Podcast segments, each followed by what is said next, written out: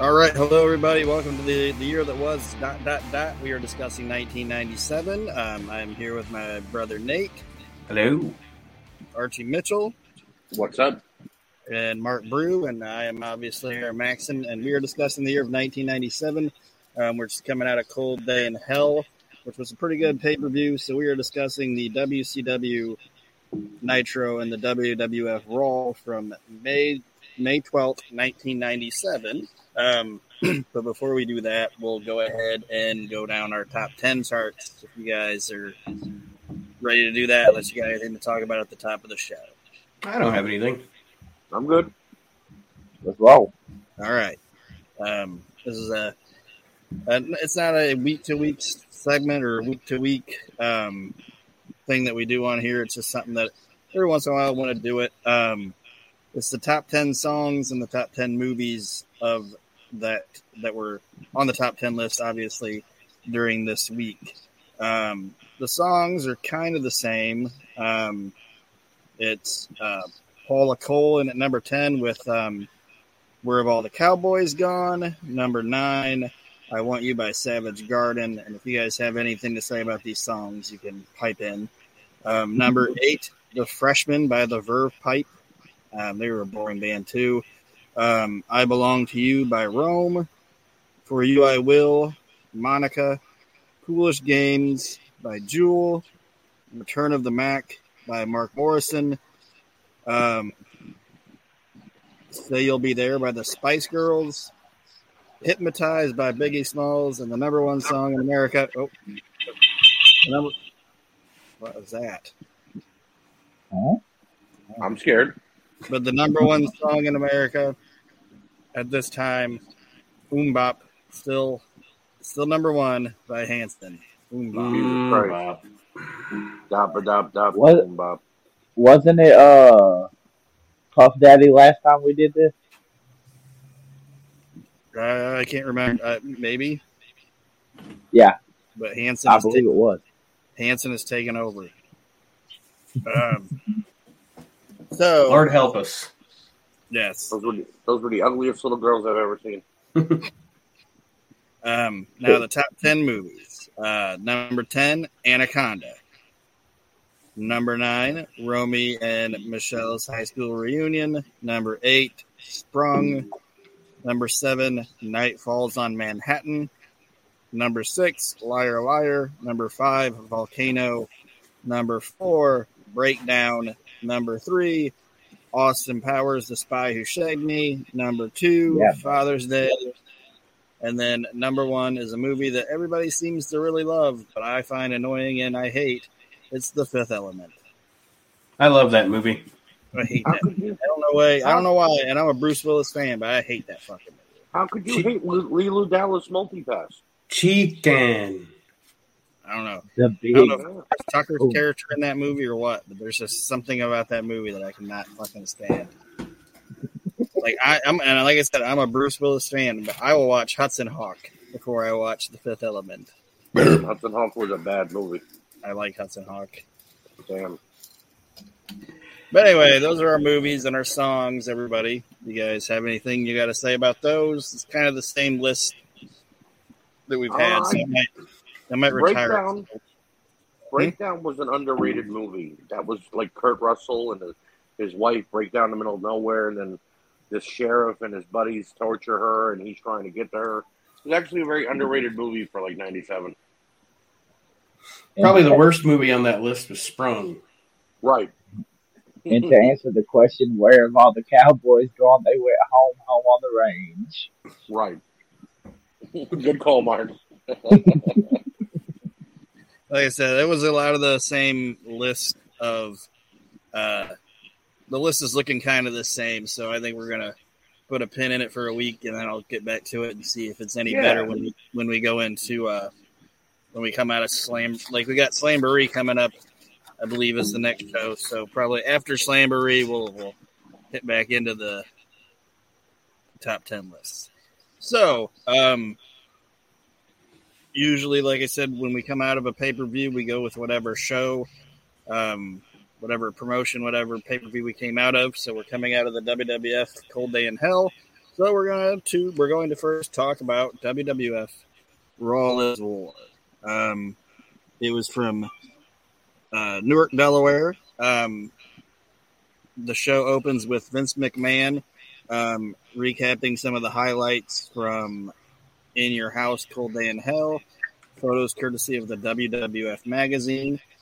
I always thought it was funny when they put that because, like, what else would they be courtesy of? Right.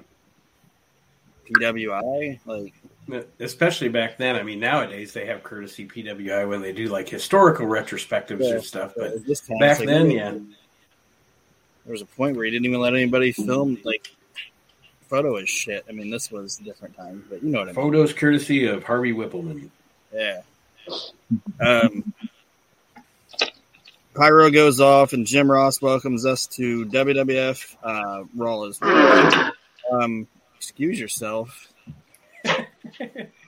Um, the entire Heart Foundation. The entire Heart Foundation are out on the ramp. Um, Bret says that he trusts the Heart Foundation to breathe for him and pump his own pump his blood with hit with their hearts. Bret Hart calls the American fans pathetic and bad people. He continues to badmouth Austin and says that Austin got um, what he deserved, like talking about beating him up, beating him down, or whatever, uh, causing him to lose the tight or lose his chat. Yeah, cost him his his victory at, at, at Cold Day in Hell. Um, Austin, um, he calls Austin a loser, and then switches over to the Undertaker, saying he'll be taking the WWF Championship now. Bret then says he um, he has a special announcement, and the fans keep chanting at him to like basically go home and shut up. And he decides that if they're going to act that way, he's not going to tell him his big special announcement, his big surprise, and and he rolls away. Literally. It's a, it's a pretty good opening segment, and Bret being up on the ramp in the wheelchair is one of the best visual things that it's ever been in wrestling. Like he's just looking down on everybody and everything that's going on. Like it's his little perch or his throne or whatever. I like it a lot. Well, the fact that he's Canadian and, and he's, you know, basically trying to downgrade the American fans, it, it's pretty compelling stuff because you know it's going to get heat. So you guys got anything else on that? No, nothing I haven't said already on the show about Bret is a heel. It's Yeah. amazing. Um, Jim Ross and Jerry Lawler then hype the show and the start of the King of the Ring tournament, which the first round of the King of the Ring tournament is going to be the first match of the first round of the King of the Ring tournament is going to be Hunter Hearst Helmsley versus Ahmed Johnson. Um, I can say this, and I know I dogged the guy a lot and everything like that, but um, this crowd was totally into Ahmed Johnson. Like he got like a huge pop. People were jacked to see him. Um, Johnson had the advantage. Jesus Christ, what are you doing? Someone just got hit with a frying pan. I don't know what that was. Unprofessional. Anyway, I'm kidding, Nate. Um, just saying, we don't do jabroni shit like that on fucking We Can't Wrestle podcast. We do jabroni shit like that on the We Can't Wrestle podcast every week. Every week. Ahmed Johnson takes advantage. Um, oh, sorry. Johnson had the advantage, but then Chyna ended up nailing Johnson with a chair. Um, they tried to get away. Um, Johnson caught up with them. The, fish, the officials separated them. Ahmed Johnson ended up winning via disqualification. It wasn't. It wasn't bad, but it wasn't good. It was just kind of there, and I don't think they wanted Hunter to lose. I don't think they wanted Ahmed to lose either, so they just kind of Well, I mean, I'm glad that it wasn't Ahmed because I don't know if I could take a King Ahmed Johnson. Well, I mean, he's advanced in the tournament. It might wind up being him. We don't know. I have I have a question. Did at any point Chyna nail Ahmed Johnson in his Johnson?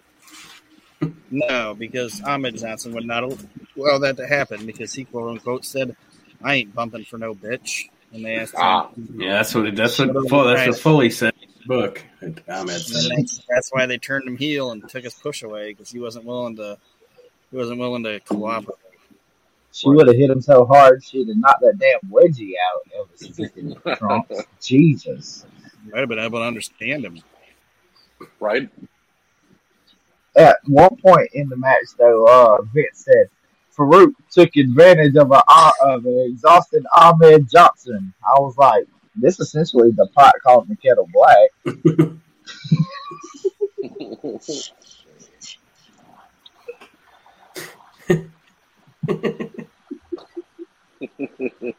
Uh, so the the next thing we got is Vince McMahon is set to interview Stone Cold Steve Austin, um, who has a crutch with him. Austin comes out, like I said, he has the crutch with him. McMahon says it was a hell of a match.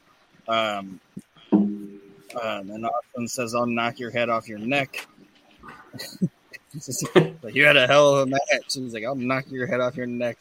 I just thought it was like he wasn't like, "I don't want you patronizing me." He just said, "I'll knock the shit out of you," basically, which was fun. And then um, he said that he'll eventually become WWF champion.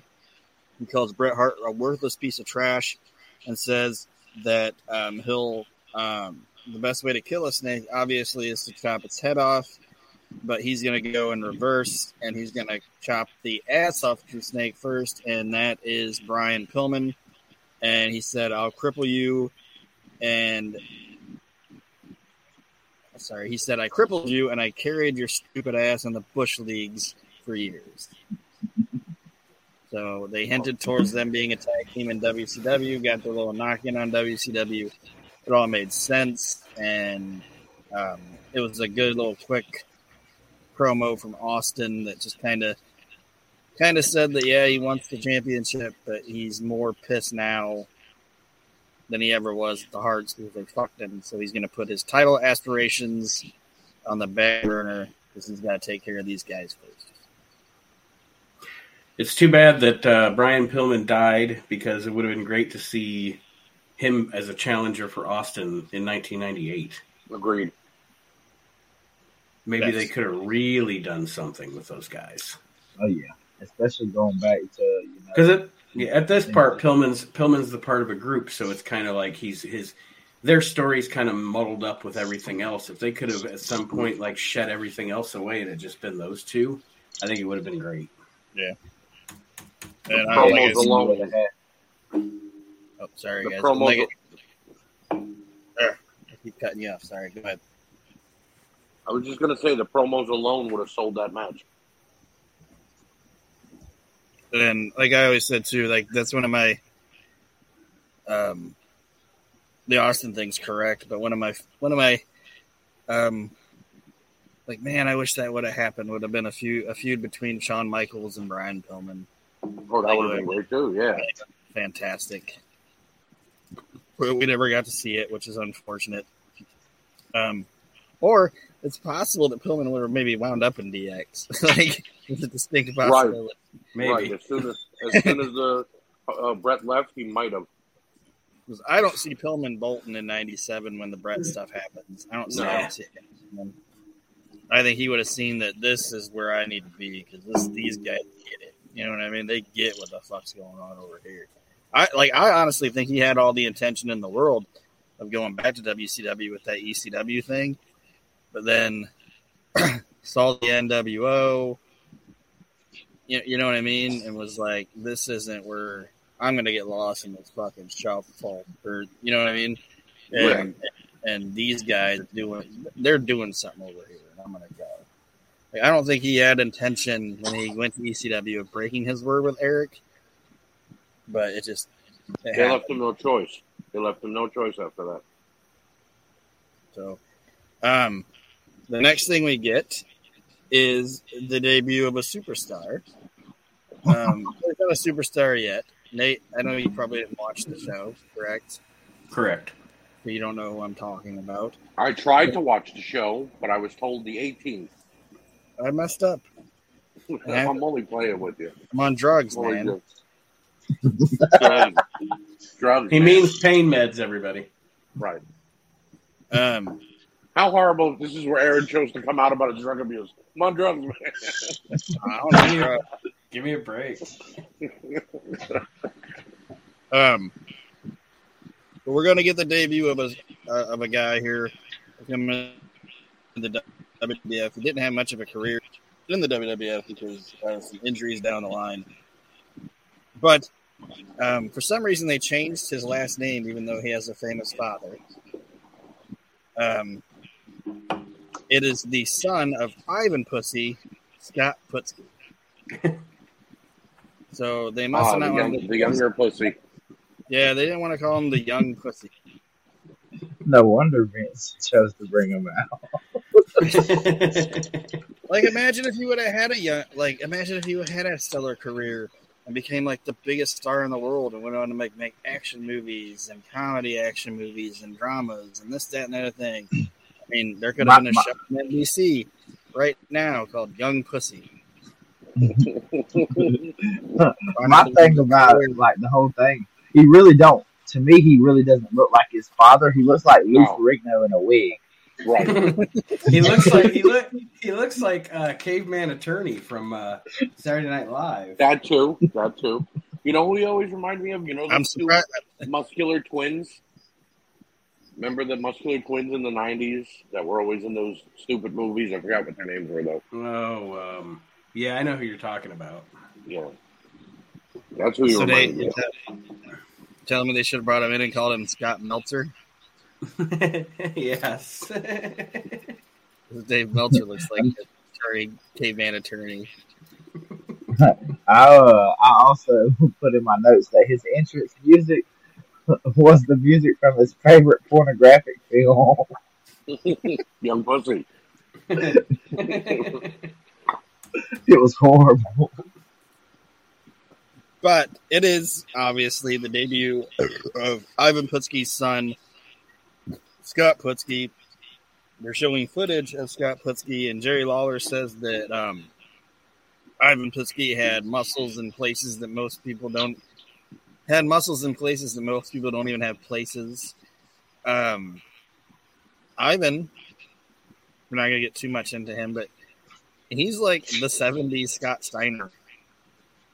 And I know it's gonna sound gonna sound crazy, but it's like you look at like what he looked like in the seven like early seventies or whatever, and then you get into like the late seventies and eighties, and you're like, that's not the same guy. Yeah, he was a big fat guy. Like Yeah.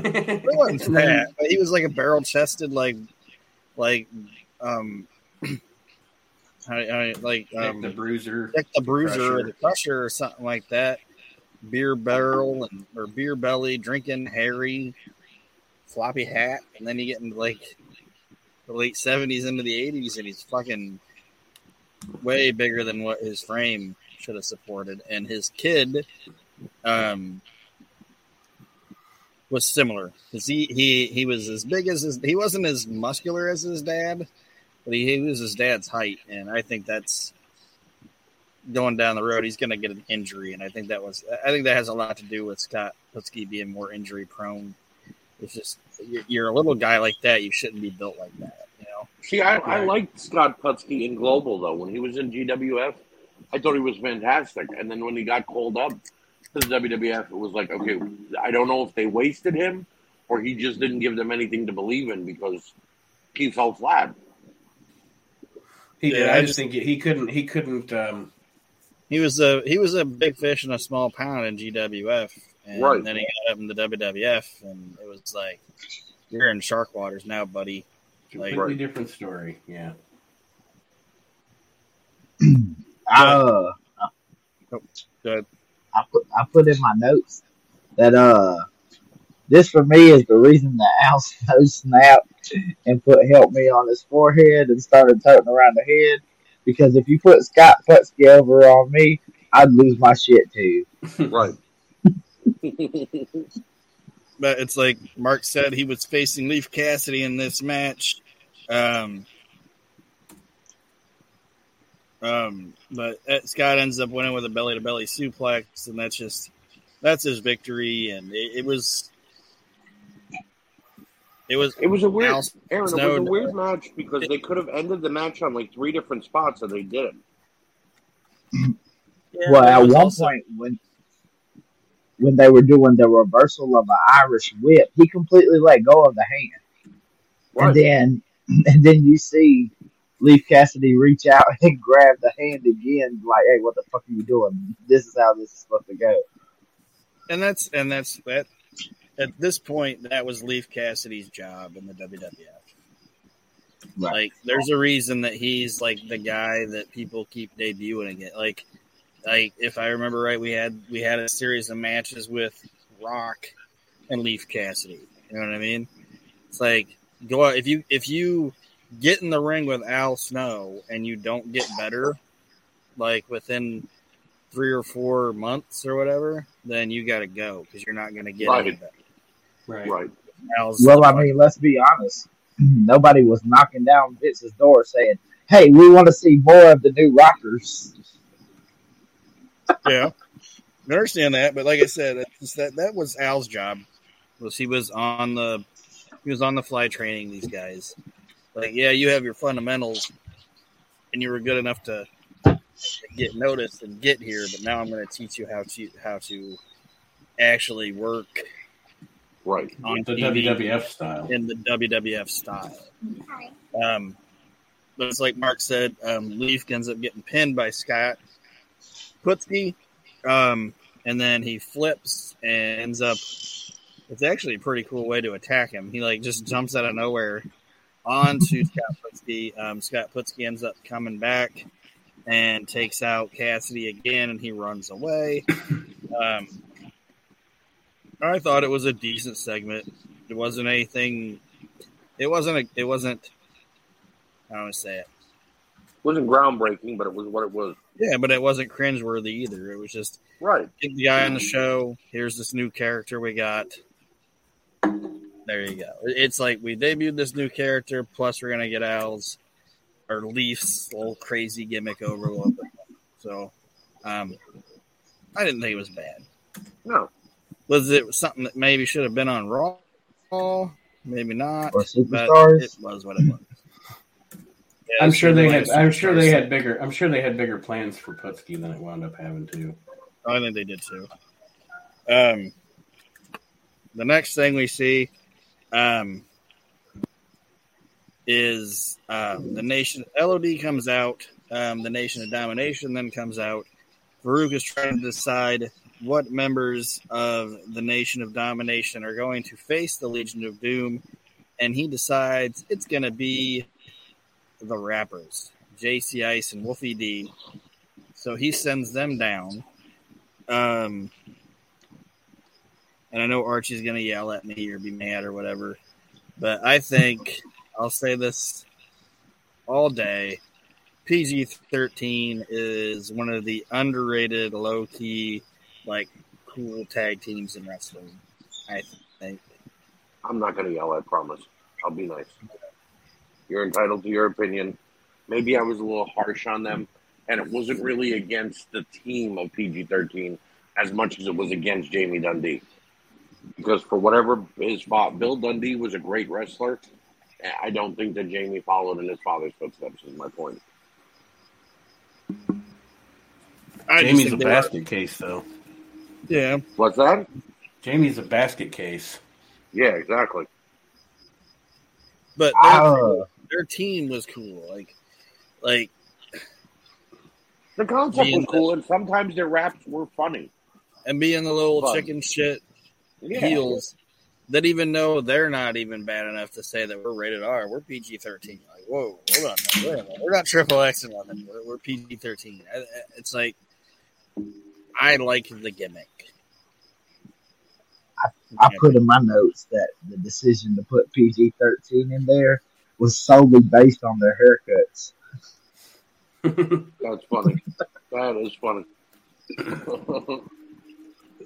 So the match is going on. Um, um, JC Ice does some uh, silly. He, he he pops up and he does some karate, like comedy karate stuff, some like some over um, acting with the karate shit, you know, type stuff. And then Hawk is like looking at him and he does it, and then Hawk just fucking beats just like just clotheslines him and knocks him on his ass. Um, Um, JC J, uh, JC Isons have taken the Doomsday, and so does Wolfie D.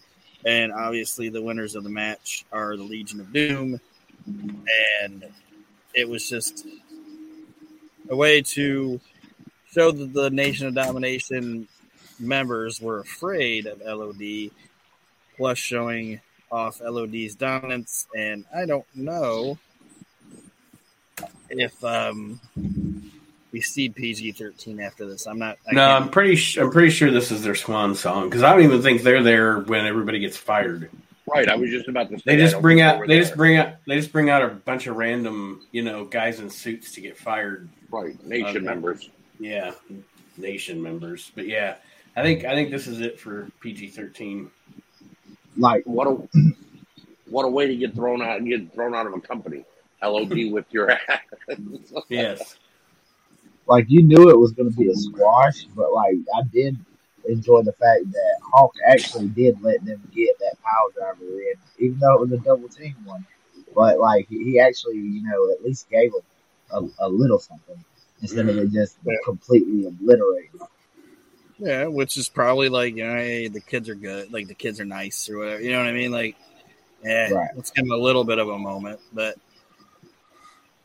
I enjoyed it. It was comedy for the most part, but enjoyable, which is how you would sum up PG 13's career. True. It was comedy, but it was enjoyable, in my opinion. And Jamie It's Dundee. followed by comedy too.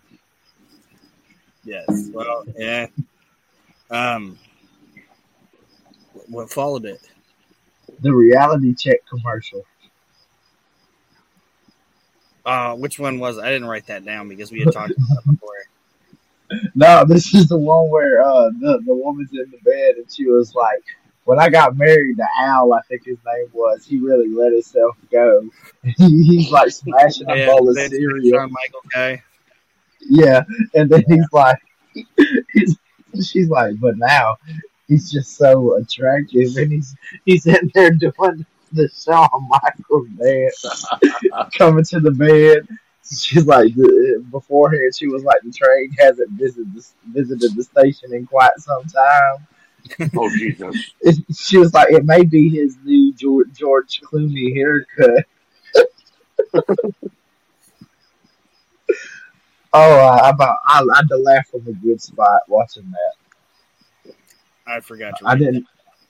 I didn't know they had that camera in my bedroom.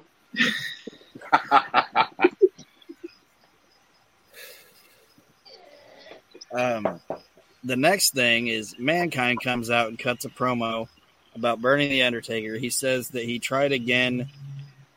Um,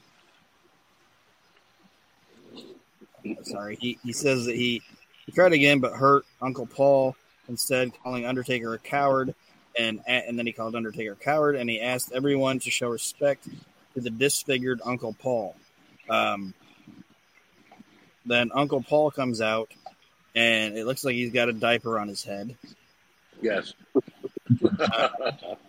Pretty sure that's where they got the inspiration for the Yeti. yeah. And then Paul Bearer said the Undertaker ruined everything, and he says he only has one more chance to reunite, or he'll spill the beans. About basically the terrible. No past- spoilers. I'm not going to spoil it, but Undertaker has a deep, dark secret that he does not want to come out. And Paul Bearer is essentially saying, I know the Undertaker's past, and if the Undertaker does not come back to me, I will tell everybody. He has one more chance. And then him and Mankind leave. Um, I think, obviously, when you think of Paul Bearer, you automatically think of his um, association with the Undertaker and those guys' careers are, you know, Synonymous. synonymous with each other. But Mankind and Paul Bearer were fu- uh, they were great together. It was a, it was a good pairing, I have to say.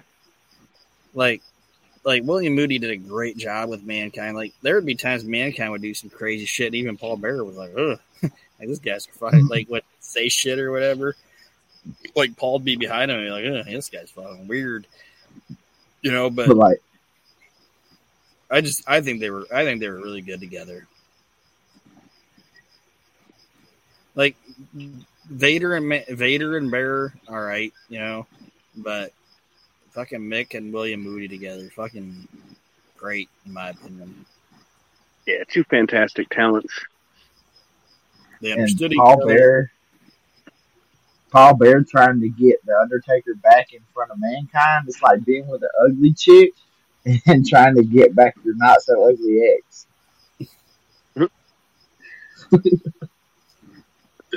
Like I don't care if I don't care if they're right here. this is happening. but like I, just really like those guys together. Um, so unless you guys get anything else on that, we'll move on. Nope, we're good. All right, then the war zone begins. Um, they're hyping that Taker's up next, and the Hearts are watching from their locker room. Or Taker's coming up, and he's coming up in this match with um, Savio. It's going to be a non-title match. Um, they um, just announced on commentary, and this is something I kind of miss, and I'm hoping maybe it comes. I'm hoping maybe it comes back because um, I know this is a modern product show, but I've been trying to watch. I've been watching the modern product since Hunter took over, and they're slowly getting back to kind of not, obviously not going all the way back to old school shit, but they're starting to do more wrestling, eh, like quote unquote wrestling angles and shit like that. But anyway, um, Faarooq is announced on commentary as being the new number one contender. Like it wasn't a match or a fucking angle. Like he beat up the Undertaker, so now he's the number one contender. It was just like the WWF executives have decided that that Faarooq's the number one contender, um, and brings up, and then Faarooq brings up that um, there's never been a black man to get a w, uh, get a shot at the WWF title because you people don't you people don't think we deserve it. Um, and then he says those days are gone. Um, Vince got defensive because Vince, sorry, Vince was interviewing Faarooq. Um, Vince got defensive and said, um,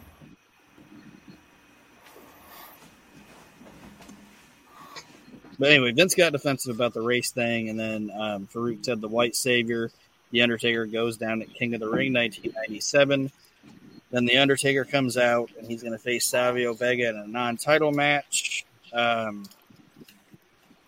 um, there's I shouldn't say there's not a lot to the match, but it's a non-title match, and it's just a way to get the nation, the Faarooq Undertaker mini feud kind of going. Um, couple notes I have is that Undertaker walking the ropes will never not be impressive to me. Agreed. Right. Never. I've seen it a million times, a thousand million times, however you want to say it. Every time I see it, it's like that dude should not be able to do that. It's insane. Like the pre-match race-related stuff, though, like they knew that that was going to draw heat no matter where they were. Mm-hmm. Yes, it would And what uh, Faarooq said was, "Your white savior, the Undertaker, will be a dead man." Well, no shit, that's the gimmick. Right. I was like, "Yeah, that made a whole hell of a lot of sense." Thanks, thanks, Captain Obvious. right?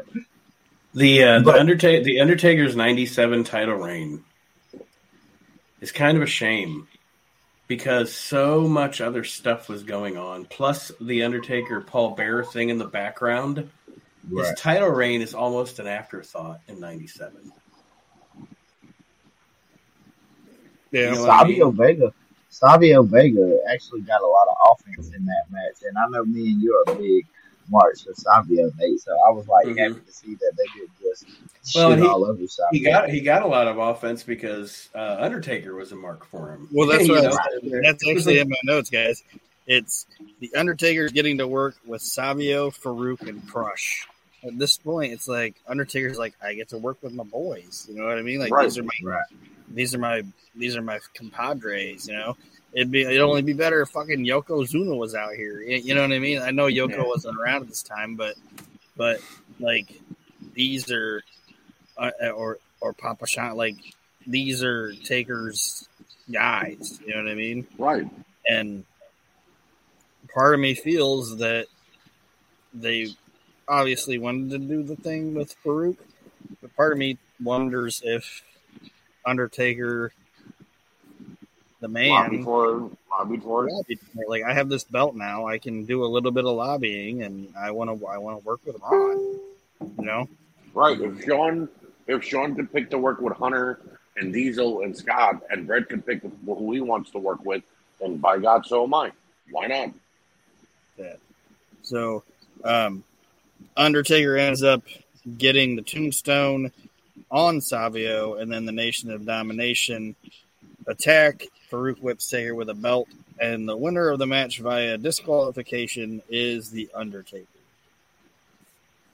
So, I thought it was a it was a decent segment, and it's it's taking Faarooq's character in the promo and kind of evolving it and giving it a little bit more of a layer and um it was just It also shows vulnerability, vulnerability on the Undertaker.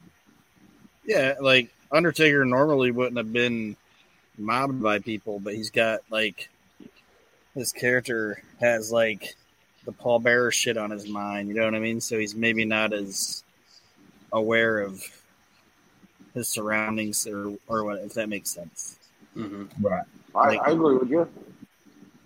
Like this is the first time that the Undertaker's character has something go somebody doing something to him that has him shaken up and concerned. Right. So I I enjoyed it. Um you guys got anything else on Taker and Savio? Nope. All right. Good. Um, the next thing is uh, the next thing. The next match is the tele the WWF television debut of a man that um, will go on to become a huge legend in professional wrestling. Um, it's Rob Van Dam. Um, The whole effing show. the whole effing show, Rob Van Dam. Um, but the funniest thing that happens in this, and we'll talk about it, um, Howard Finkel introduces Rob Van Dam's opponent. Okay. Um, do you guys remember who Rob? Mark watched the show. Archie watched some show that just watched the wrong show. It show. was Je- it was Jeff Hardy, yes. Yep. Um, No, I don't know. Jeff Harvey. Jeff just Harvey. Um, but it's funny because the Fink goes "I- the- introducing, and he's quiet for a second, and he just goes from Virginia, Jeff Hardy. Like, like he didn't have, like he didn't have where he was from, so he just pulled Virginia out of his ass. At, at least he didn't go introducing from Poughkeepsie. Yeah, he just said from from Virginia. Like he said it in like entire state. Like he, I just thought it was funny. Jeff. I like Jeff, how, how the King called him a John Bon Jovi wannabe. And I'm pretty sure. Well, I know I know for a fact this isn't Jeff's WWF debut, but I'm pretty. s- Well, it's not even his Raw debut. I was going to say this is probably his Raw debut, but he fought Razor on Raw. But that just popped into my head. Yeah, him and Matt were wrestling on Raw when they weren't when they weren't of age because they Yeah, lied. in like '95. yeah, but this is this is when they're starting to get noticed a little bit i think. Um but jerry lawler ends up talking shit about like jerry lawler comes out and he, he's saying that um, ecw sucks basically and the only thing good about it is rvd and he says that um, he's now stole rvd away from ecw RVD says that um, ECW and their fans are a bunch of low class deadbeats, um, and then ends up getting dubbed Mr. Monday Night. Um, and then him and Rob, or Jeff and Rob, end up having a, a little decent match. and RVD They ends up, Jeff the fuck out. yeah, Like that's in my notes. Like basically RVD got all his moves in and drew some heat and, and Jeff didn't get shit. but Jeff did his fucking job. Like that's what he's there to do. You know what I mean? Right. That's what I'm saying. Like this was effective. I, I enjoyed it. It got Rob over. Um, it got Jeff on TV. It got Lawler to be able to do his ECW stuff, and um, RVD ends up hitting the split-legged moonsault. He's not using the five-star frog splash as a finisher yet, but he hits the five, the split-legged moonsault and gets the one, two, three. So it's a precursor to very much later down the line of two guys that are eventually going to work together a lot and do very, very good, things. Good things. shit, pal. Good shit, pal. So I liked it. And plus, in 1997, um,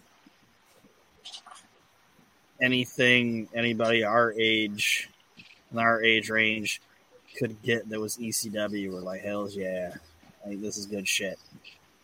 You know what I mean? Mhm. And I'm Yeah, when this oh, good. when when this started, the, the whole WWE WWF ECW feud, I wasn't getting ECW in my area, so it was actually telling me who the champions were, who would you know the biggest guys were on the roster because they kept popping up in WWE. So it was it was definitely welcomed.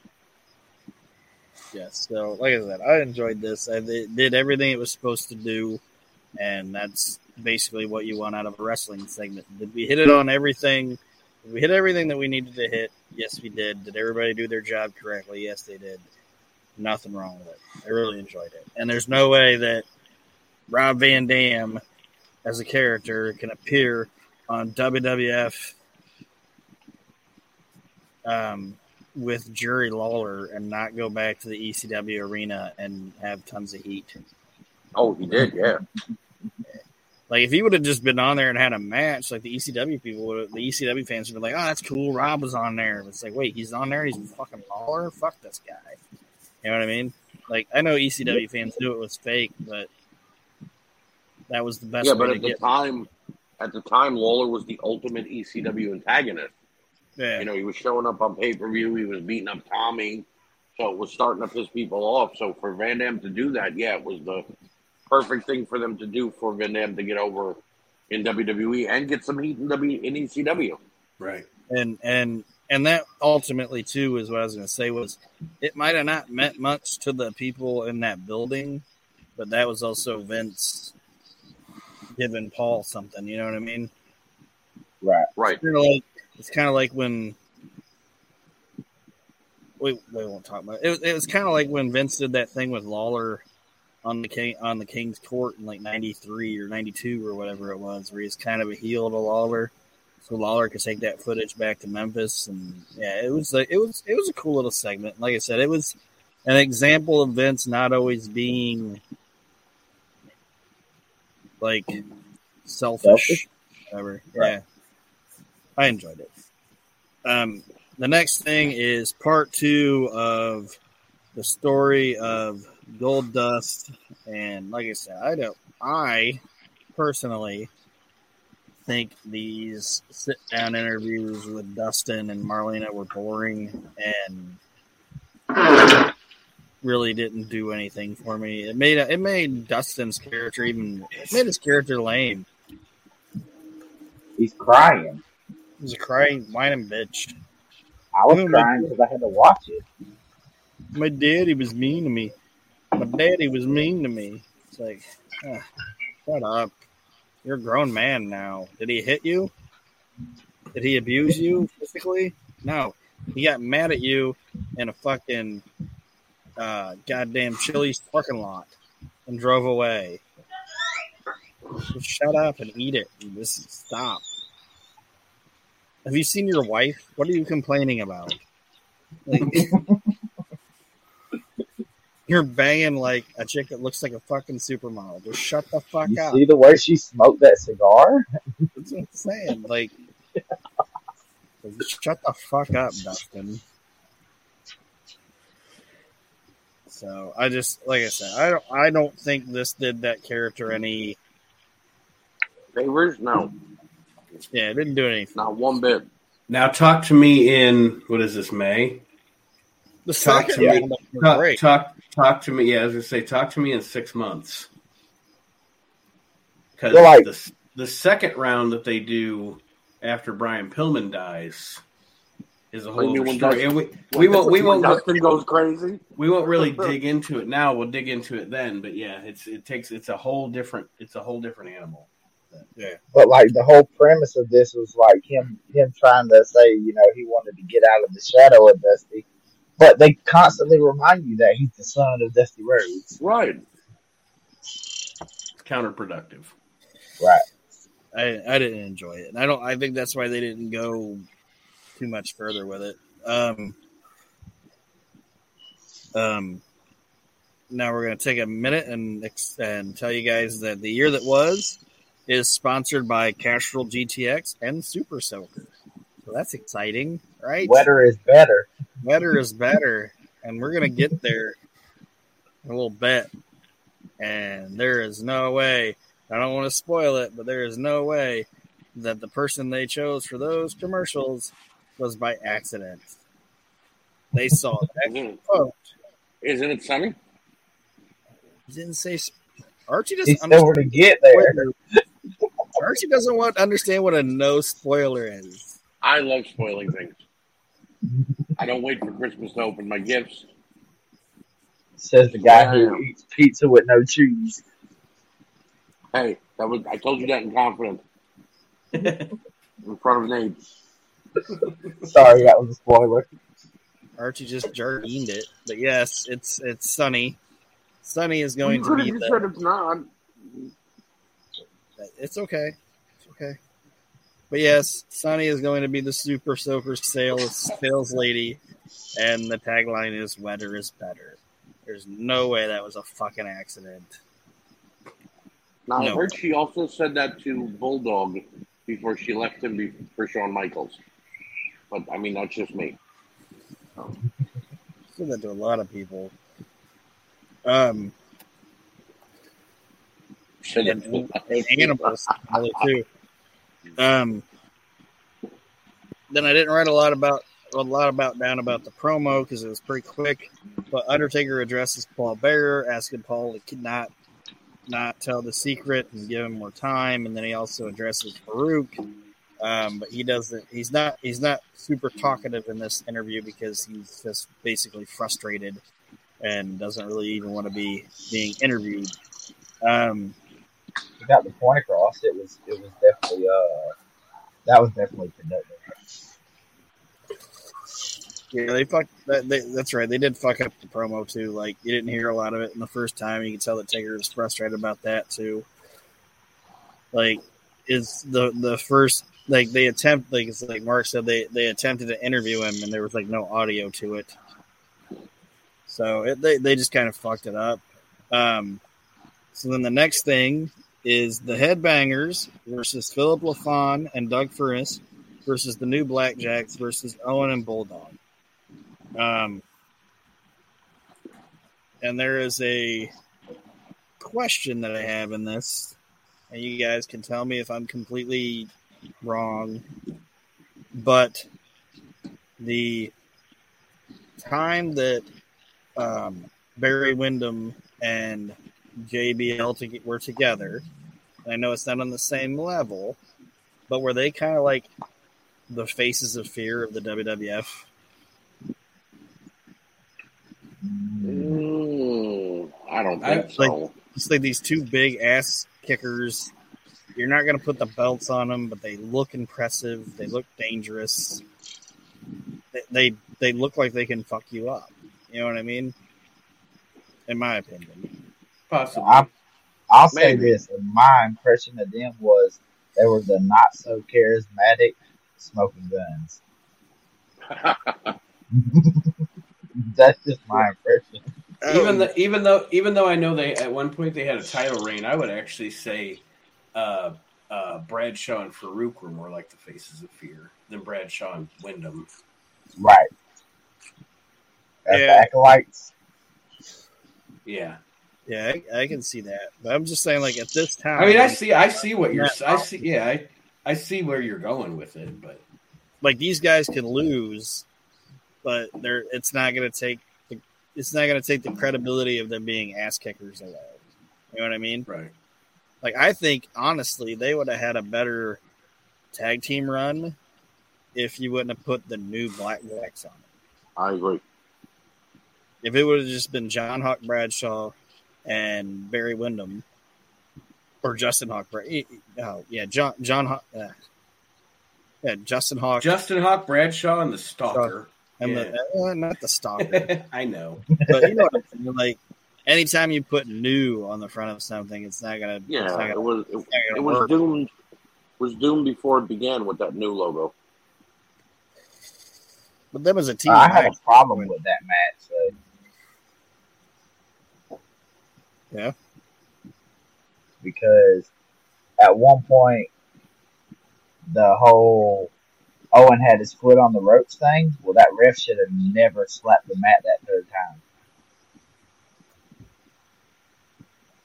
it might have been a miscue or something like that.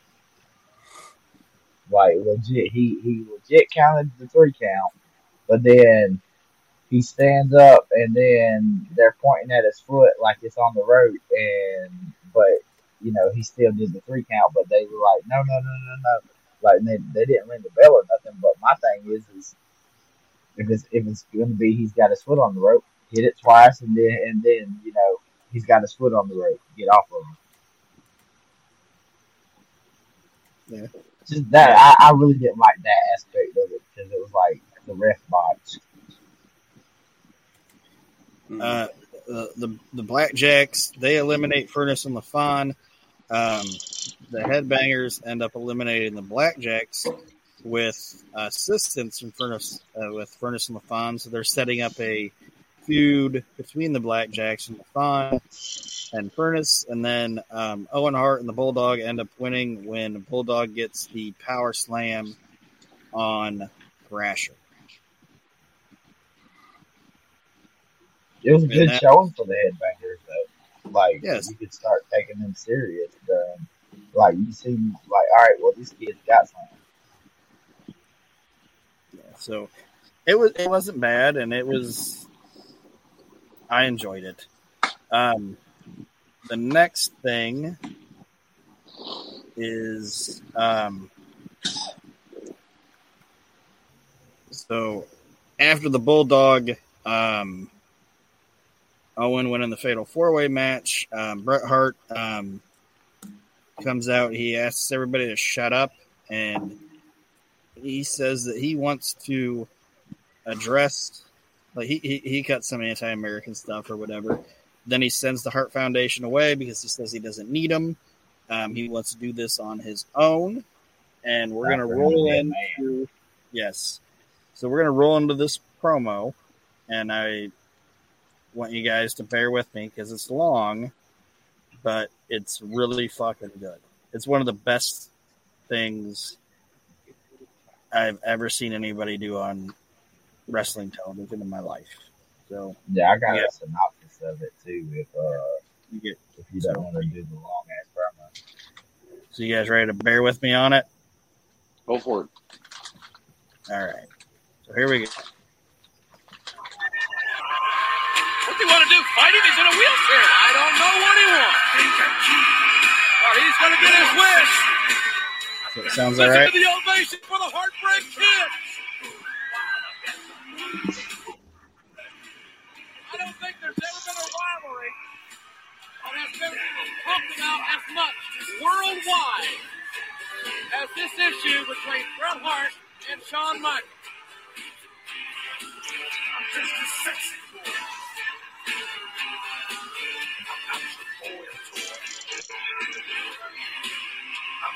hot. I you Cut the music! It's hurting my ears.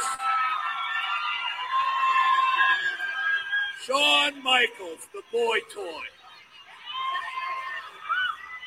You know, there was a time when I just couldn't stand you. But now when I look at you, I realize that I hate your guts. And the reason that I hate your guts to list all the reasons why I can't stand you and you make me sick. The biggest reason is, uh-oh. Go ahead, take your jacket off. Make yourself at home. It symbolizes something. You've taken your jacket off. It's like you're hot, you're cold, you're hot, you're cold. That's the story of your whole career. One minute you're hot, and the next you're not. You know what bugs me about you is that it finally dawned on me. It's the way you dance around, you have this attitude, this arrogance, this cockiness. And it finally hit me. That's what you Americans all symbolize. You think you're better than everybody else. You think you can cop this attitude and, and, and, and look down at the rest of the world like you're better than us.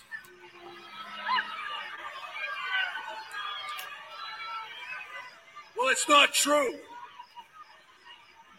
It's not true at all. Because you're rotten through and through, all the way through to your insides.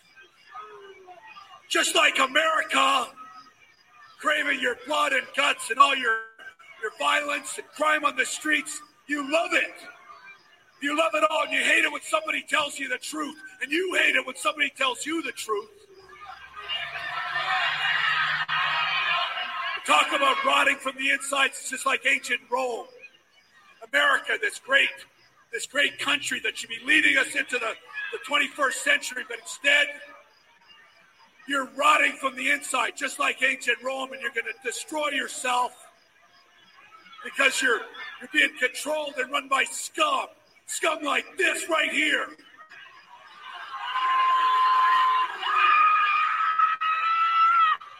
You know, Shawn Michaels, boy toy. You ripped me off for the World Wrestling Federation Championship belt at WrestleMania 12 in a 60 minute Iron Man match. You screwed me out of that title, and you know it. And all you people stood by and let it go. You did nothing about it.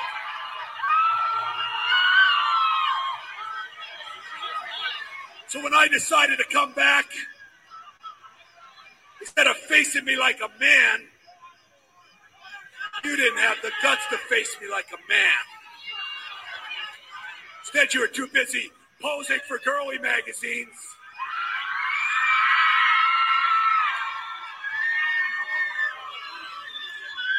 Dancing around, kissing all the girls. Putting tattoos on yourself and earrings through your, your navel and your nose and your ears. Shaking your ass and making yourself a horse's ass. A self-professed gener- degenerate. That's what you are. A self-professed degenerate. Talk Are about role models, led the World Wrestling Federation. You took that World Wrestling Federation Championship belt in a reign of decadence. You know, Shawn Michaels, the biggest thing that bothers me about you is that you didn't have the guts to face me this year at WrestleMania. You didn't have the guts to face me one on one.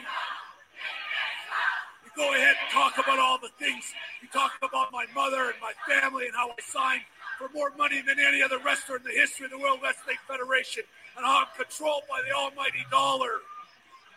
Who isn't controlled by the almighty dollar? That's a bunch of BS, and you know it. The million dollar question. That's what Vince McMahon said to you last week. The million dollar question. That's all it was, It's a million dollars. Well, Shawn Michaels, It shouldn't concern you what I get paid. And it shouldn't concern you whether I got my mother and my father and the rest of my family in the front row. And it shouldn't concern you anything that I do. What should concern you is whether you really believe deep down in your guts in your heart whether you're actually as good as me. You pathetic, sick, violent people know. Ladies and gentlemen, keep our cameras rolling. That this So piece long. of crap right here was never. All right, now with the WWE, or what? It's not even the WWE anymore.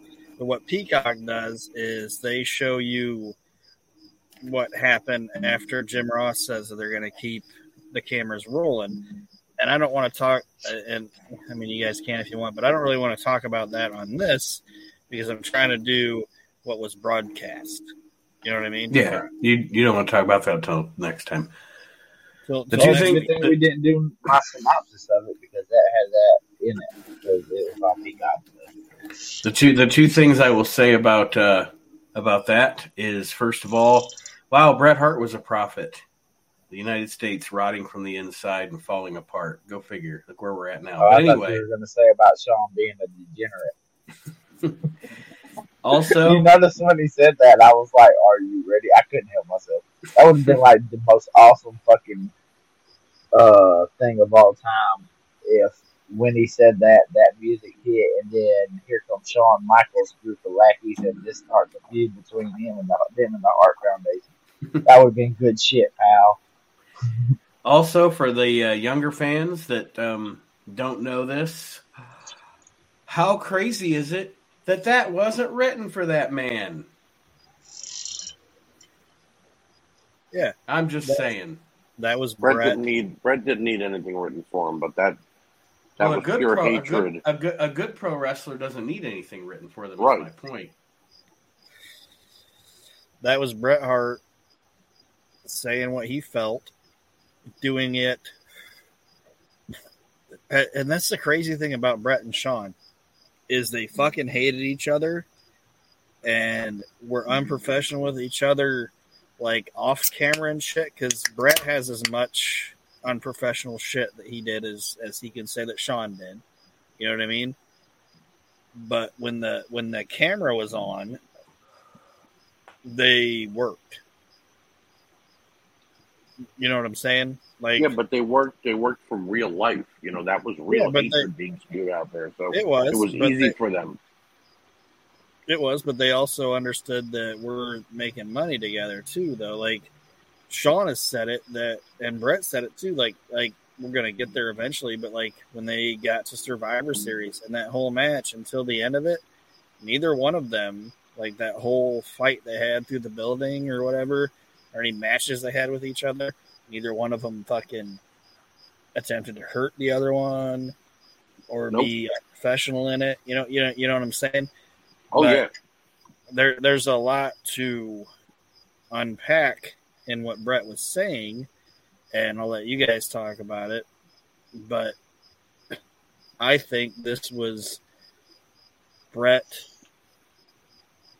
finally getting to basically, like I said, unload on what he thought about Shawn Michaels. And he claims that he didn't um, hear his cue, and that's why he kept going on in the show. I don't know if that's true or not, but that's what that's what that's what Bret says. He did he didn't catch his cue to stop, and that's why they ended up going off the air. I don't know if he's I don't know if he's being truthful in that, but that's what he's saying. No, he's not. He totally he he cut Shawn's throat and he cut a promo.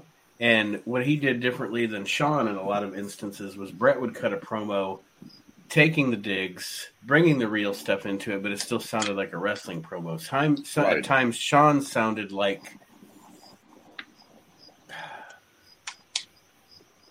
Shawn sounded.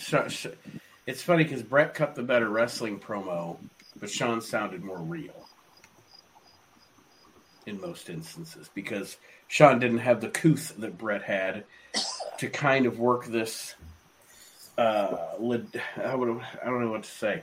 Um, Bret wanted still kind of a layer of kayfabe to it, whereas Shawn was just balls out, you know. Right. Yeah. and uh, both of them swear in shoot interviews that their problems with each other always stem from they would make they would make up like backstage, but then whenever they would get face to face in the ring or have to cut a promo on each other, one would say something totally out of line and it would piss the other one off, and that's why they'd go back to feuding in the backstage area. So I guess I could see it because neither guy held back when they were delivering a promo. You know, so oh, you you, you called me this, you said I was that, you did that. Of course, I'm going to be pissed when you get backstage because you didn't cover it. Cover it with me first. You know, we didn't talk about it. My whole thing was like he, he really dropped that he posed in Playgirl. He was like Right. posing in girly magazine. like that didn't do nothing but pop the female. and I do, I did laugh when he said it. and I laughed the first time. Well, that, I've laughed every time I've watched that promo of Bret Hart being like out here shaking your ass. Like, I don't know why that always makes me laugh. He's like out here. Spitting and taking your jacket off because you're hot and you're cold and you're like, damn, he's Katy Perry. But I think that is one of the best um, promos ever cut in wrestling, and it's also cool. It's cool that Bret is in the chair, and and I know he had to be in the wheelchair, but for some reason it's even cooler as a visual that he's looking up at Shawn, yelling at him. You know what I mean? And Shawn's like looking down on him. It's kind of like it, it's it's. I don't know if this makes sense or whatever, but it's kind of like a cool visual. You know what I mean? Like Bret is It like, is. I'm at my most vulnerable right now, I don't I don't even care about that I'm in my most vulnerable state right now. I'm going to tell you exactly what I fucking think, and Shawn is just letting him go, and like, all right, all right, all right, and then next week we're gonna see what you didn't see this week of the outcome of it.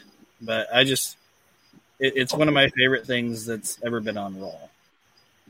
And that's why I wanted to play it. And like I said, it was a lot to like, it was too much and too great to like write down and have my boring voice dictating it to you guys. So I really enjoyed it. And it's something that even as a kid, I was like um, fascinated by.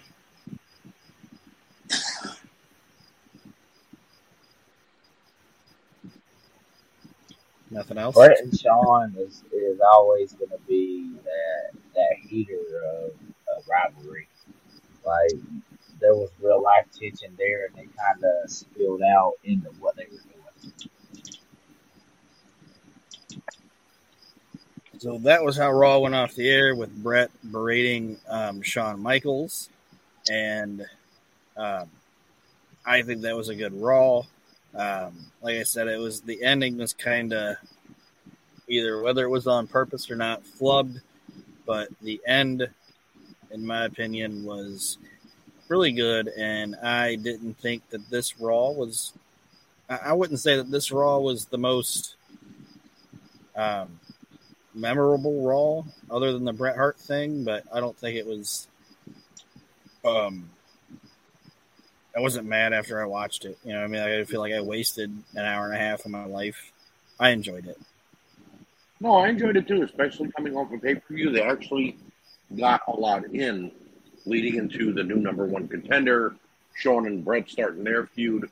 Austin still pissed off about what happened. You know, it, it really they hit all the marks on the big things. All right, everybody that's listening, all six of you, um, I appreciate it. But we are now going to roll into. Um, it's probably more than six. Nate told me I'm not the curtain jerker. He told me his show was. It might not be anymore. I don't know. His show comes out more um, uh, consistently than mine does. It takes Might time. be after the Chad Austin fucking episode of mine airs. Oh, I'm gonna listen to that. Probably in the It's car. out. It's out. It's out right now. I Available. know. I'm gonna listen to it in the car on the way, on the way to work and the way back. Um, but um, and that's one thing I do want to say, guys, is that I apologize that my show doesn't come out um as quickly as everybody else's does. But you you, you can't um, rush perfection. Like, you gotta. Plus, You gotta plus, you always experience- wait for me to do it. Oh, yeah. I like this group. I want this. Is this a four man? It's a four man booth. He needs the four horsemen. That's right. I like consistency. Consistency over quantity. What I strive for on the year that was. Dot dot dot. Um, but we're rolling into the WCW Monday Nitro um, from May twelfth, nineteen ninety seven. Um, we're rolling into Slamboree, which is going to be this weekend. We're in Baltimore, Maryland. So I'm wondering if uh, if a middle aged Chad Austin was in the crowd, possibly. Definitely. oh, without a doubt. uh, Michael Buffer ends up opening the show with the Let's Get Ready to Rumble. The Macho Man comes out with Liz and says that he's healed now and beat DDP um, so bad that he's now on crutches and challenges DDP to fight him later.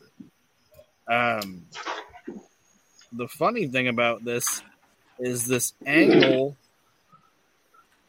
between DDP and Macho Man is really good. Okay. But it lasted so much longer than what it should have because Savage got hurt. They were getting into it legitimately. And then when Savage got better, DDP legitimately got hurt. Mhm. You know what I mean? So that's like, oh Jesus Christ! Like, I really feel like at the last pay per view, they wanted to like shoot their shot with it, and then in Slamboree, it was supposed to happen, and I never want anybody to get hurt or anything, but these guys getting their injuries made it even better. If that makes sense. Like, well, I like the way that Macho was like, "I'm healed," like it, it miraculously happened. Like he didn't know. Yeah, I feel better. It's good to go.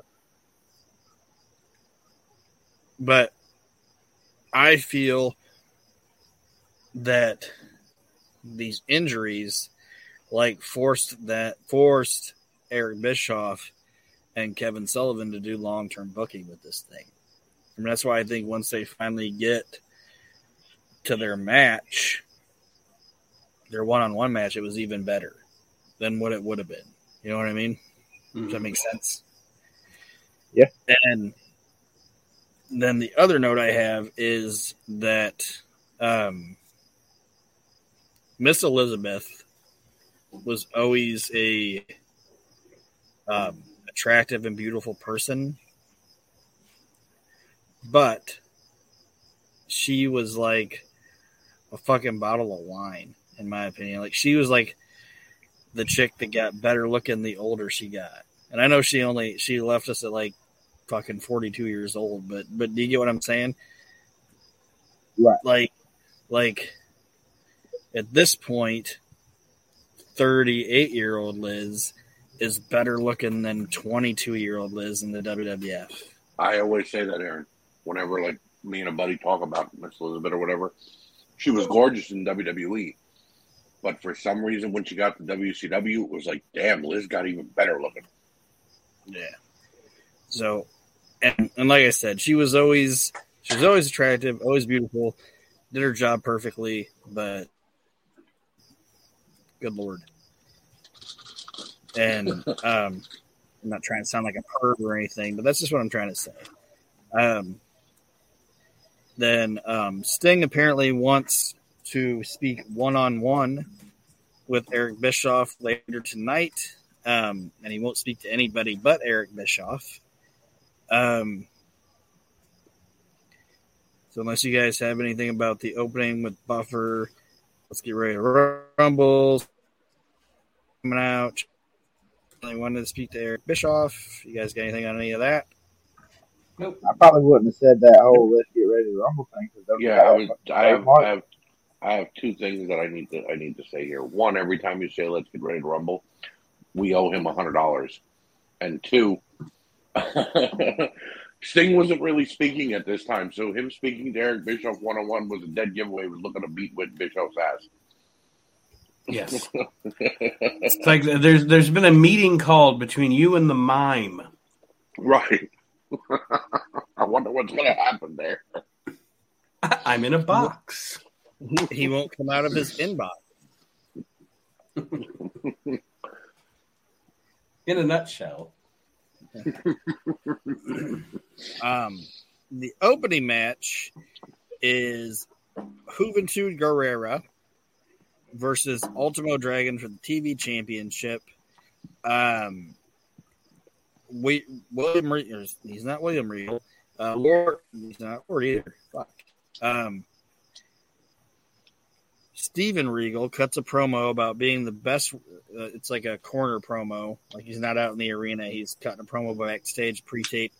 Cuts a promo about being the best wrestler in the world, and he's going back to his roots. And he's no longer going to be Regal esque with his um, manners and all that. He's going back to when he was in the in the snake pit and um,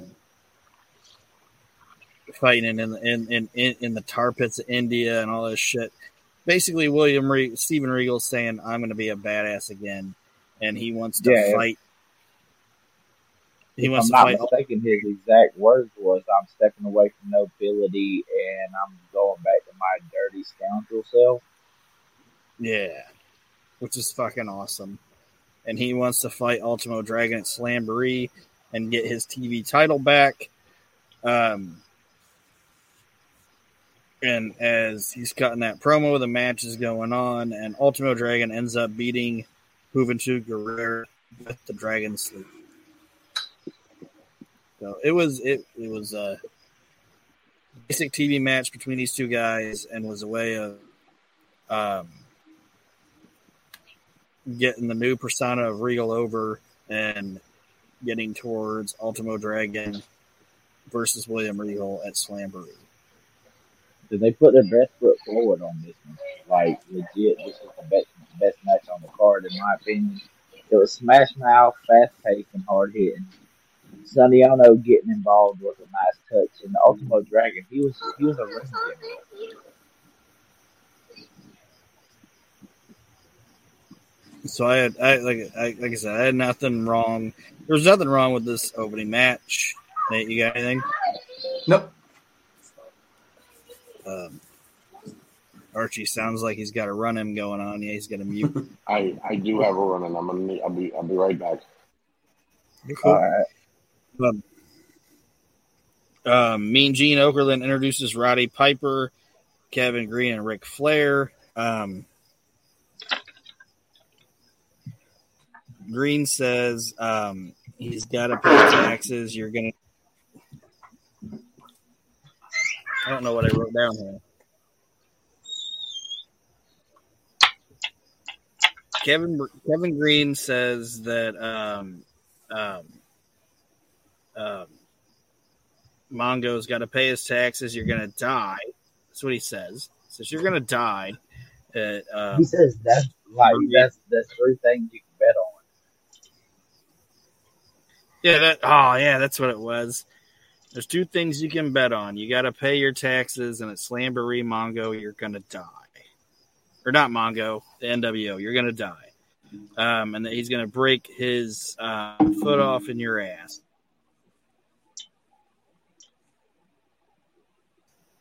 Promo on the NWO,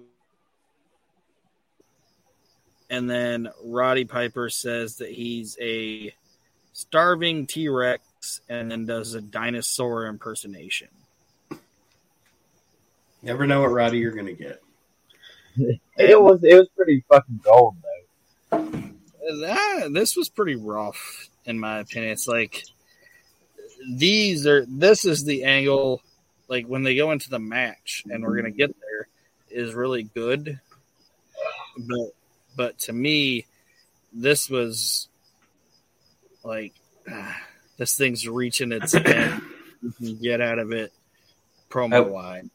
Uh, the one thing I'll say is I, I and and, and then it, it's I, I look back on this and if I would watch this now or when I have watched it, you know, recently or whatever, the one of the big things I say all the time is at the time, and probably just because at the time, and Aron knows, I was much more a WWF guy than a WCW guy.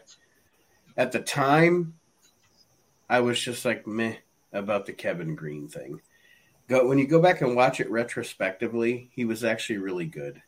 Oh, he yeah, was. and like I said, like I said, I'm not trying to knock him or anything, but I just think, and and like, part of me is glad that the Slamboree pay per view is coming up because the, if this would have went two more weeks, it would have overstayed its welcome. You know what I'm saying? Yeah. But in the promo, he hit he hit his little bullet points. He got out the way, let Flair get on the mic, let fucking Piper get on the mic, and then you know it transitions into what we're gonna find out next because I'm pretty sure that's your next point on it. so then the NWO or the NWO members, Kevin Nash, um, Six Pack, and Scott Hall appear on the screen. Um, they basically tell Piper to eat their dicks, and um, Pac says that Ric Flair is an old lady. Ric Flair's old. Uh, he doesn't say Ric Flair's an old lady. He says, no, he says his old lady. His old lady is basically blowing him. So X Pac is basically fucking Beth Flair at this point, is what he's claiming. And then Kevin Nash says that they have one more um, stipulation they're putting into the match. That it is no, not only do they get seventy five percent of the gate, but it is now no DQ or count out. And they also claim that they are not a falls count anywhere. Yes, and they claim that they are not in Baltimore. They are in um, in um, Charlotte, North Carolina. Hence why Flair's old lady was leaving his hotel room while Flair was going to work. Yeah. So it was, and like I said, it was like a black and white NWO promo. It was, it was decent, but like I said, this thing is, I'm, I'm super glad that it's. I'm not super glad that it's ending because I didn't enjoy it. I'm super glad it's ending because it's about to. If like I said, if it would have went climax, would have jumped the shark. yeah, it would have. It would have been like Sean Waltman with Beth Flair, with a climax all over the place, with a sticky finish. It reaches peak. so, unless you guys got anything on that, we'll move on. Nope now we roll into um, I feel bad for the guy. I feel bad for one of the guys in this match. It is um, Dean Malenko versus Mongo McMichael. Um, and Mongo is um, accompanied by Deborah and Jeff Jarrett and I got to say this. Dean Malenko is a credit to his business because he got a decent and, and I'm not knocking I'm not knocking Steve McMichael, but Dean Malenko got a passable match at a Mongo McMichael. And that shouldn't be discounted. Right.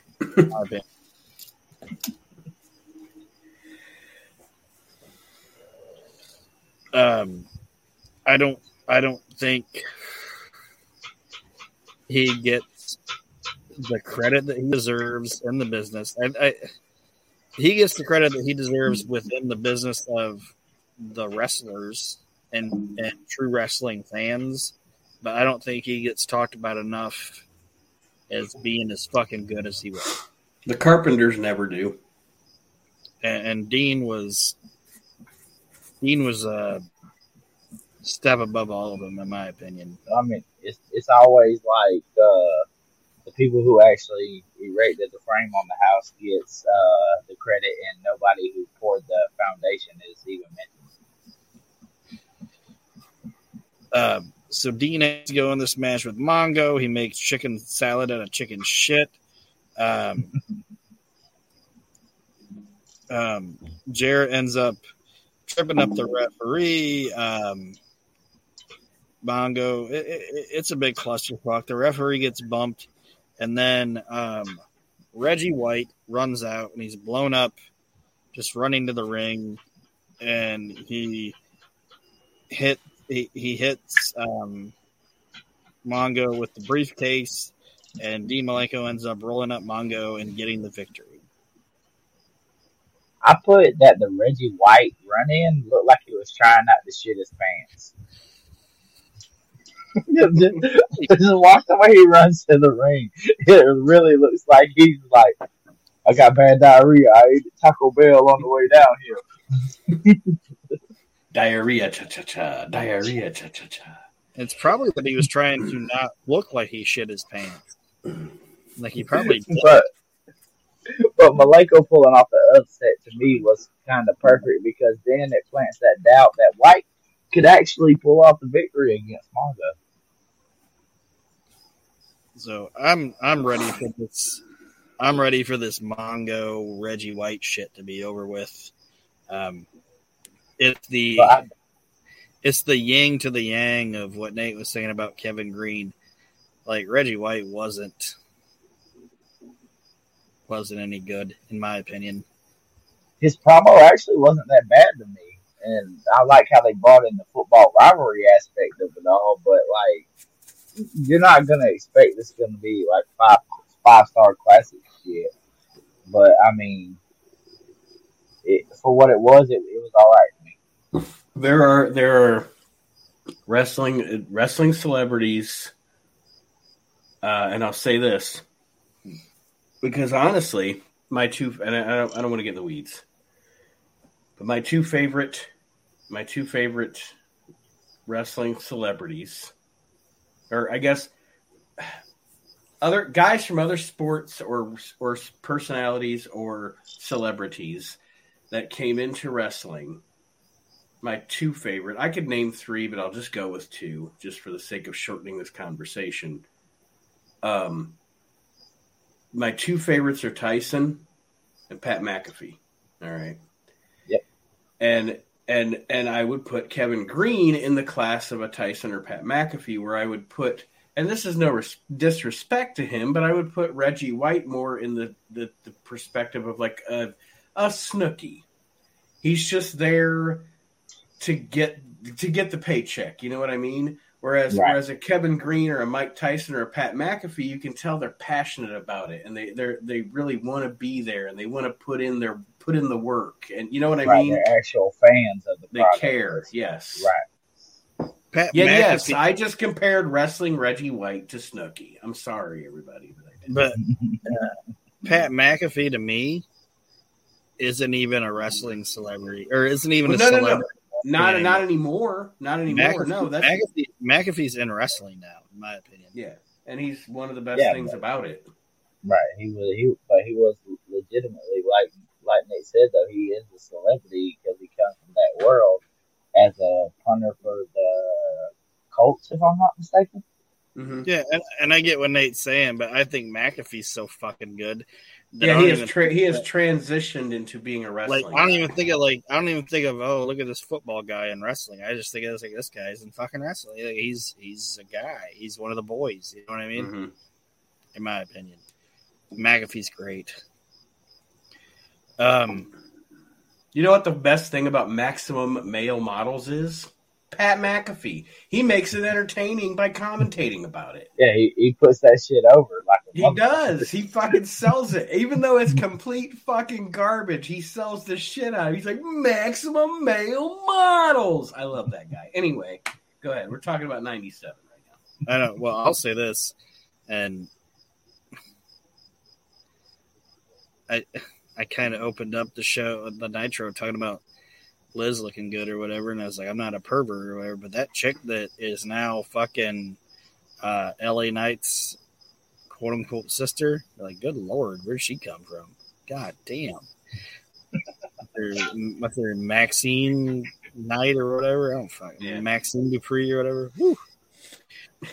Anyway, um, we get Reggie White's stupid promo after the match or after his run in, and then we're going to roll into the um, 1 800 Collect Road Report from Lee Marshall. Are you guys ready for this audio? Yeah, Yes. let's hear Archie Mitchell speak. to the Blue Ridge Mountains in the mountains of North Carolina in Asheville, where Lee Marshall is standing by on behalf of 1 800 Collect. Uh, Tony, you know, I wish I could join you guys in Baltimore, but as you said, I'm enjoying a party, a nitro party in one of the most scenic, beautiful, and just breathtaking parts of the country. But fans here in Asheville are not holding their breath and getting tickets for next Monday's Nitro. It comes from the Asheville Civic Center, and fans do not wait any longer. Call the box office first thing tomorrow morning. Now, guys, when you get to Asheville, make sure you drive along the Blue Ridge Parkway. That's considered the most scenic roadway in all of America, and then visit the Biltmore Estate. You guys know that Asheville's Biltmore Estate has 250 rooms. It sits on 8,000 acres. It's the largest home in America. But before you just drop in, you need to know they're pretty strict at that Biltmore Estate because the first thing you're going to see is, is a huge sign, the one that says no shoes, no shirt, no weasels. That's your 1 800 Collect Road report from Asheville, North Carolina. I'm Lee Marshall for 1 800 Collect. What the people don't know is Lee Marshall's also sitting on 8,000 acres. Do you owe him money or something? He's always on you. I'm glad you played that part because that was epically hilarious to me. Do you owe him money or something? He's always on It's you. not. It's not what Marshall says. It's what's said after Marshall speaks. Yeah. right, it's right. when Zbyszko puts People- that shit over. Well, people and Bobby's great too. He's sitting on eight thousand. He's also sitting on eight thousand acres. Essentially, saying that Lee Marshall has a huge Big fat ass. Good shit, pal. It's good shit, pal. Yeah, Zbyszko being like, "Do you owe him money or something?" It's like fucking He's great. always on you. yeah. It's like watching these hour nitros. I wish that Bobby and Zbyszko were together more. But um, the music you heard going in in that was Scotty Riggs, who's still coming out to the American Males music and doing the little clap gimmick. Um, he is going into his one-on-one match with Wrath. Um, It confused the shit out of me though because I thought it was Mortis at first. Yeah, but it, it, it's it's not good because I'm not a I'm not a Brian Clark fan. If people are, that's cool, but I never really any incarnation of Brian Clark I wanted nothing to do with. Um, Glacier, he comes out and stared at them from the stage. Um, and Wrath ends up um, winning that match with um, what was his The, high, the higher elevation rock bottom. yeah they That's what I put. Like essentially, that's what his finisher is. Is the rock Yeah. bottom from a higher elevation. but they're calling it the death penalty. It's lame.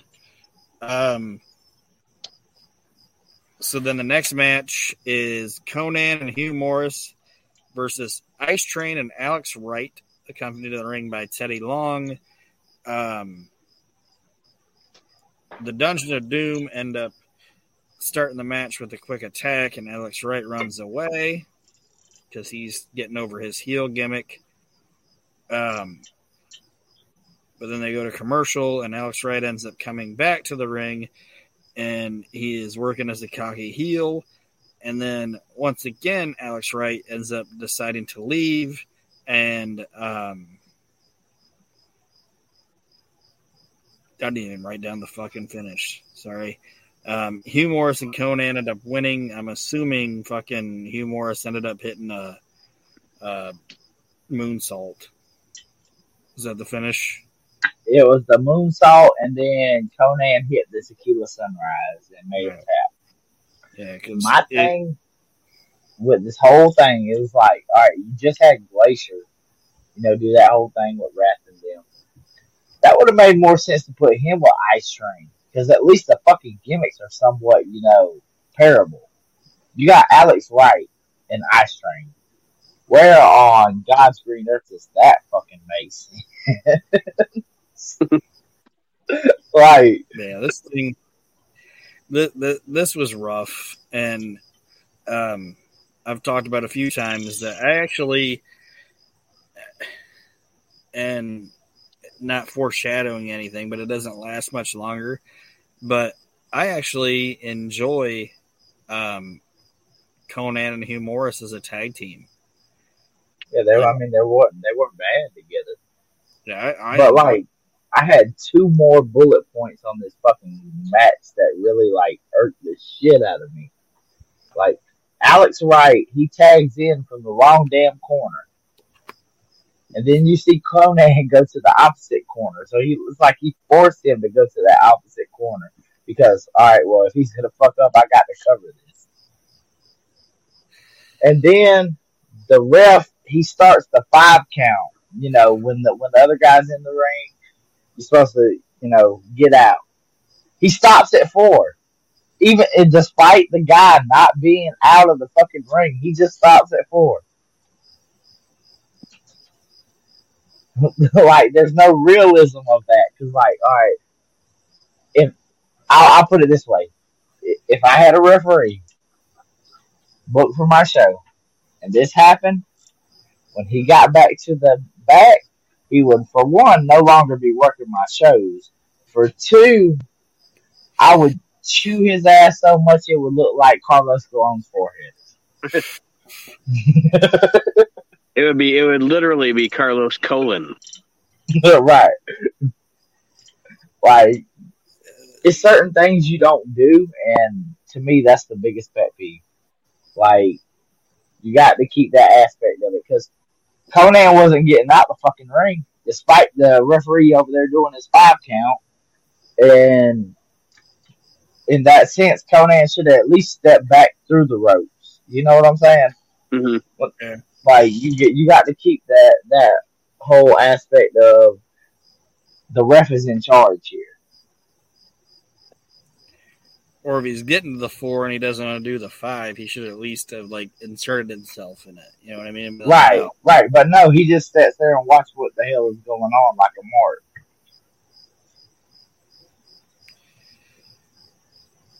So, like I said, this was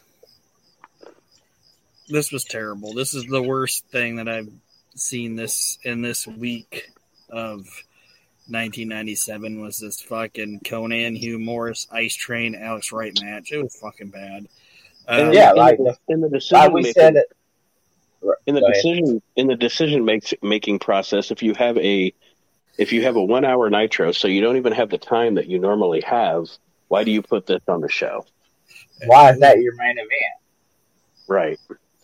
Right, like like I said at the beginning of this, whenever we were talking about the Ultimo Dragon and Juventud match, that was the best fucking match of the night. Like, it was wrestling sound, if if that makes any sense. Mhm. Like, le- legitimately, that was to me, out of everything that happened on this whole entire show, that was my favorite thing from a wrestling standpoint. Yeah. So then the next thing we get is an actual wrestling angle. Um, the NWO members, Scott Hall, Kevin Nash, and Syxx, were lying when they said they were in in in Charlotte because they're actually in Baltimore, and they mug Roddy Piper backstage and um, kick him in his artificial hip and run away. so the NWO lied, is saying they were out of town when they were actually there, and they lay Piper out. And it was it was good in the aspect of like um Schiavone was like, There's something happening in the backstage area, and the cameraman had to run to it. You know, as opposed But to when he gets there, he meets Syxx dead in the face. it was like it was no Mystico who the hell did it because you're right there at his face. Like you cannot cover up the fact that that was Sean fucking Waltman. Yeah, but what I like about it is that it wasn't like how it would be now, where there was just a camera there. I You know got what I you. mean? It was like, oh, we didn't know this was there's something happening. What's happening? We don't know what's happening, and you actually see a cameraman like running to to catch it, and it's like in a fucking locker room. It, it, it- it's just, it was a mugging. that and- that inside access to the WCW backstage also. yeah, so I appreciated the realism, quote unquote, of it. Um, so then Eric Bischoff now comes out And he And he's going- back. He's going to interview Sting. Um, because he says Sting wants to talk to him or whatever, and then um, he Bischoff says that he's a man of his word and introduces Sting, but it's an obviously bogus Sting. Um, the people knew it was a bogus Sting because they didn't want to stay fake Sting because that's what it was like. When you say that, that like legit, when I see it, it's that's fake Sting. yeah, it resonates with me. Yeah, it was one of those stings with like a plastic mask on with like the the fucking bowl cut wig or whatever. It's like we know this isn't Sting. Um Bischoff is talking to Sting and he's saying like, "Do you will you admit that Hogan's better than you?" Da da da da da. And bogus Sting is shaking his head yes, and just all this shit. Um, then real Sting ends up arriving to the arena um, and into the ring, and he drops fake Sting, and then Eric Bischoff runs away, and that's how we end Nitro. Like a straight pansy. As well he should have. Yeah. Um, What was that? The Scorpion Death Drop that he hit him with? Yeah, and like it- legit, it was like a punch and then go straight into the Scorpion Death Drop. Boom. Bischoff's like, oh fuck, let me get the fuck out of here. Yeah. This Nitro was pretty lackluster in my opinion. And it feels to me that it was a show that they were that Kevin Sullivan was basically petering out going into this pay per view, in my opinion.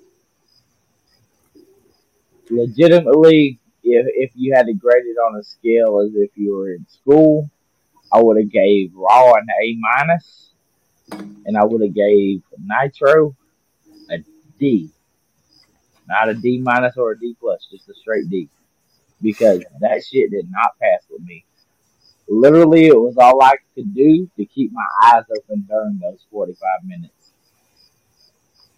Yeah, just uh, this Nitro was rough, and I wasn't entertained by it at all. Other than fucking Zbyszko and Bobby, I didn't really have anything that came out of it where I was like, "Oh, that was great." I just feel like Well, I this is mean- it's it's also like they tricked you because at the very beginning, you see that match between uh, Juventud and and uh, Ultimo, and you're like, all right, well, this might be worth a shit. But the rest of the show, it kind of like just trickled down, like it was a mudslide of shit. yeah. I just like I said, I, I didn't enjoy it at all, and it was. I just think it was them running out of fucking ideas going into their pay per view, and that's apparently how we're gonna end my show on a sour note of how shitty that Nitro was. It's the Nitro going through the motions. Yes, Yep. Bowel movements. I've had bowel movements that were more exciting than that Nitro. So at the end of this show, we're gonna go ahead and um, close it out. Um, Nate, do you have anything you want to plug? No, I was just gonna say, like Mark said, it, it was you can you can obviously tell, and, and this this is the this is the story of '97 in that a lot of times you can see it in '97, and, and and it's been stated before, especially. Uh, I always think of Mick Foley, '97 in '97, the WWF had a better product. WCW just had the momentum, so they kind of their WCW is essentially running off of the of the steam of their their boom, but it's slowly going downhill. Um, I know business doesn't really drop off till '99, but you go through '97 and '98 WCW, and it's um, it's on the downward spiral. Yeah, it's like how the uh, fuck did they make it through this? Yeah, and, and, they made it through it by by it's kind of like uh, the WWF in in 91, 92. It's just that people recognize them as the the best promotion based on something they did two years ago or a year ago. You know, WCW is moving. Uh, uh, this might not be the best way to phrase it, but WCW, like Bischoff and Sullivan, were in a status quo type mind You know what I mean? Like they they they got to here, and they're like, "All right, we're here, status quo. Let's just keep going with it." Whereas the so w- we got Hogan, we got Flair. Like, watch us. Whereas the WWF was like, "Okay, we're getting momentum," but they didn't go, "Okay, we got momentum now. Let's just let's just coast." They were like, "We need more. We need to." And that's because and that's because Vince McMahon was a genius. Yes. And my whole thing with it is I would have gave Raw a plus if it hadn't been for that referee botch and the whole Scott Putski thing. That's just that's just I, I legit would have gave it an A plus because Raw was actually compelling and they told stories and it and it made you want to watch what what the hell's to happen next.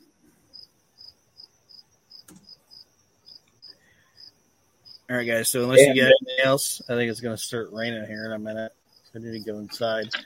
But um, well, like, like, well, I mean, like I said earlier, uh, this week's episode of Mark Cindy Spotlight has the original Stone Cold Chad Austin.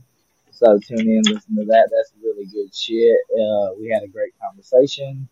Uh, if you're not listening to anything else on the WrestleNet radio podcast network. I really don't know what the hell you're doing with your life because we have everything from the current product to the days of old to what's happening with superstars, getting an inside look at the up and comers on the indie spotlight, and yeah, like listen to us.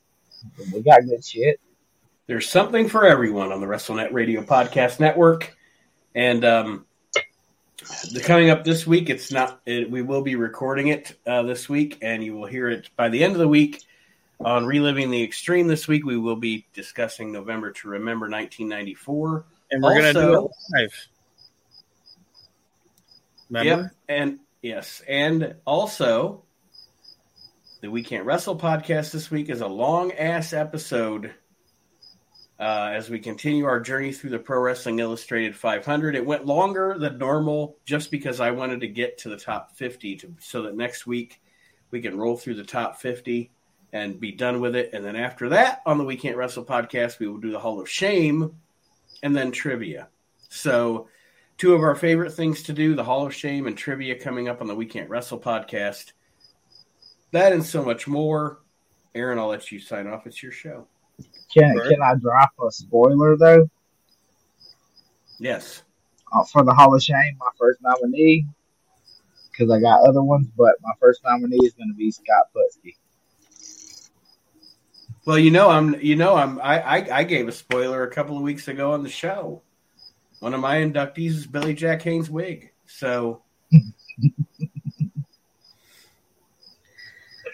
well, I appreciate that, guys. Um, Fix it and forget it. Yeah. Um, we'll end the show saying I appreciate you guys and Archie being on the show, and I appreciate um, everybody that's listening to it. And like you guys said, we all there. If you can't find a podcast that suits you on the WrestleNet or We Can't Wrestle Podcast Network, I don't know. It's one of those two, damn it. If you can't find a show on our network that you don't like or that speaks to you, then just I don't know what to tell you.